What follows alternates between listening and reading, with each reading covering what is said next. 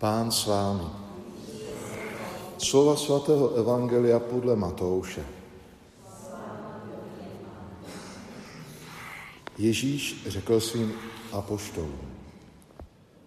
Mějte se na pozoru před lidmi. Budou vás totiž vydávat soudům a bičovat v synagogách. Budou vás vodit před vladaře a krále kvůli mně, abyste vydali svědectví jim a také pohanům. Až vás vydají soudu, nedělejte si starosti, jak nebo co máte mluvit, protože v tu chvíli vám bude dáno, co máte mluvit. Neboť to už pak nemluvíte vy, ale mluví skrze vás duch vašeho Otce. Bratr vydá na smrt bratra a otec syna.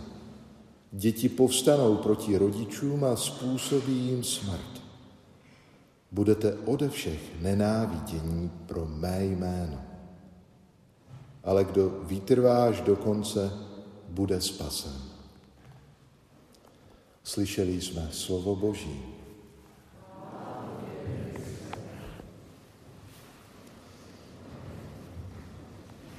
Milovaní, jak už jsem v úvodu vše svaté zmínil, tak eh, socha svatého Jana Nepomuckého nás zvláště v Čechách provází, dá se říci, na každém kroku, na každém mostě. Jak zajisté víme, zvláště se umístuje eh, tahle socha tohoto našeho dnešního svatého eh, na mostech pro ten závěr, nebo už jeho mrtvé tělo bylo hozeno v Praze z Karlova mostu do Vltavy, kde asi po měsíci hm, ho nalezli nebo se objevilo a vytáhli ho hezky pohřbili důstojně a se ctí. Ale proč eh, si připomínáme svatého Jana Nepomuckého i dnes v 21. století? Proč jsme na něj nezapomněli? Proč eh, si připomínáme tohoto velikého kněze a mučedníka? Nejenom kvůli toho, že ta socha je zvláště na těch mostech, ale především pro svědectví, které odevzdal svým mučitelům, ale dá se říci, že ta živá památka a vzpomínka na něj dodneska je živá proto, protože to jeho poselství je živé. A v čem, v jakém slova smyslu ten vzdělaný muž eh, nám něco zanechal, napsal. Především,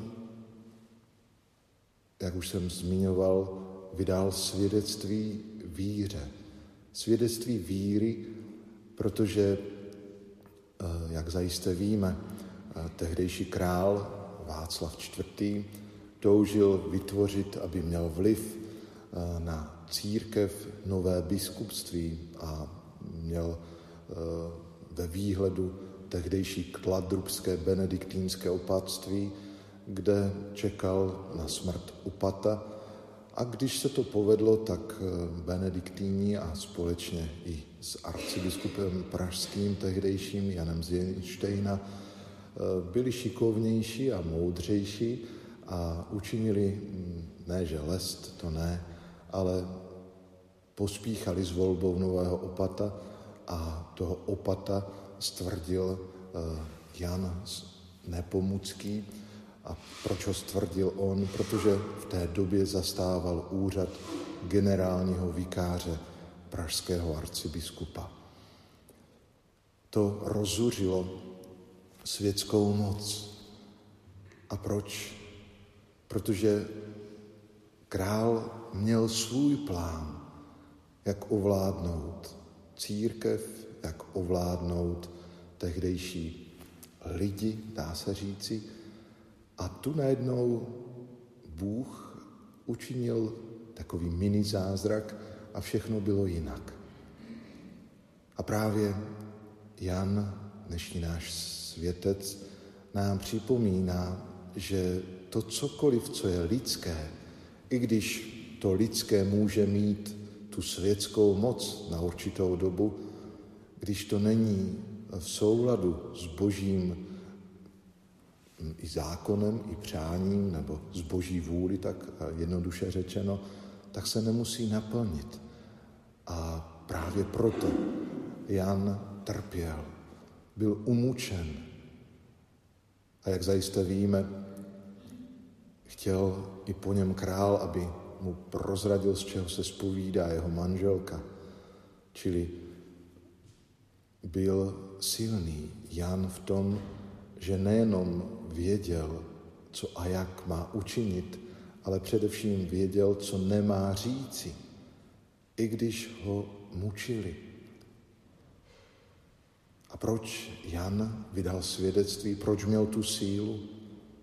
Ne proto, že možná měl titul církevního práva, ne proto, že byl generálním vikářem, ale především proto, že měl živý vztah s Kristem. To je to svědectví, o kterém jsme četli i dnes v Evangeliu. Budou vás vodit před vladaře a krále, abyste vydali svědectví. A právě o tom Jan svědčil, o svém vztahu s Kristem. A ten vztah byl živý. V jakém slova smyslu? Možná se mu Ježíš nezjevoval, to ani nikdo neříká, ale on v něj věřil pevně.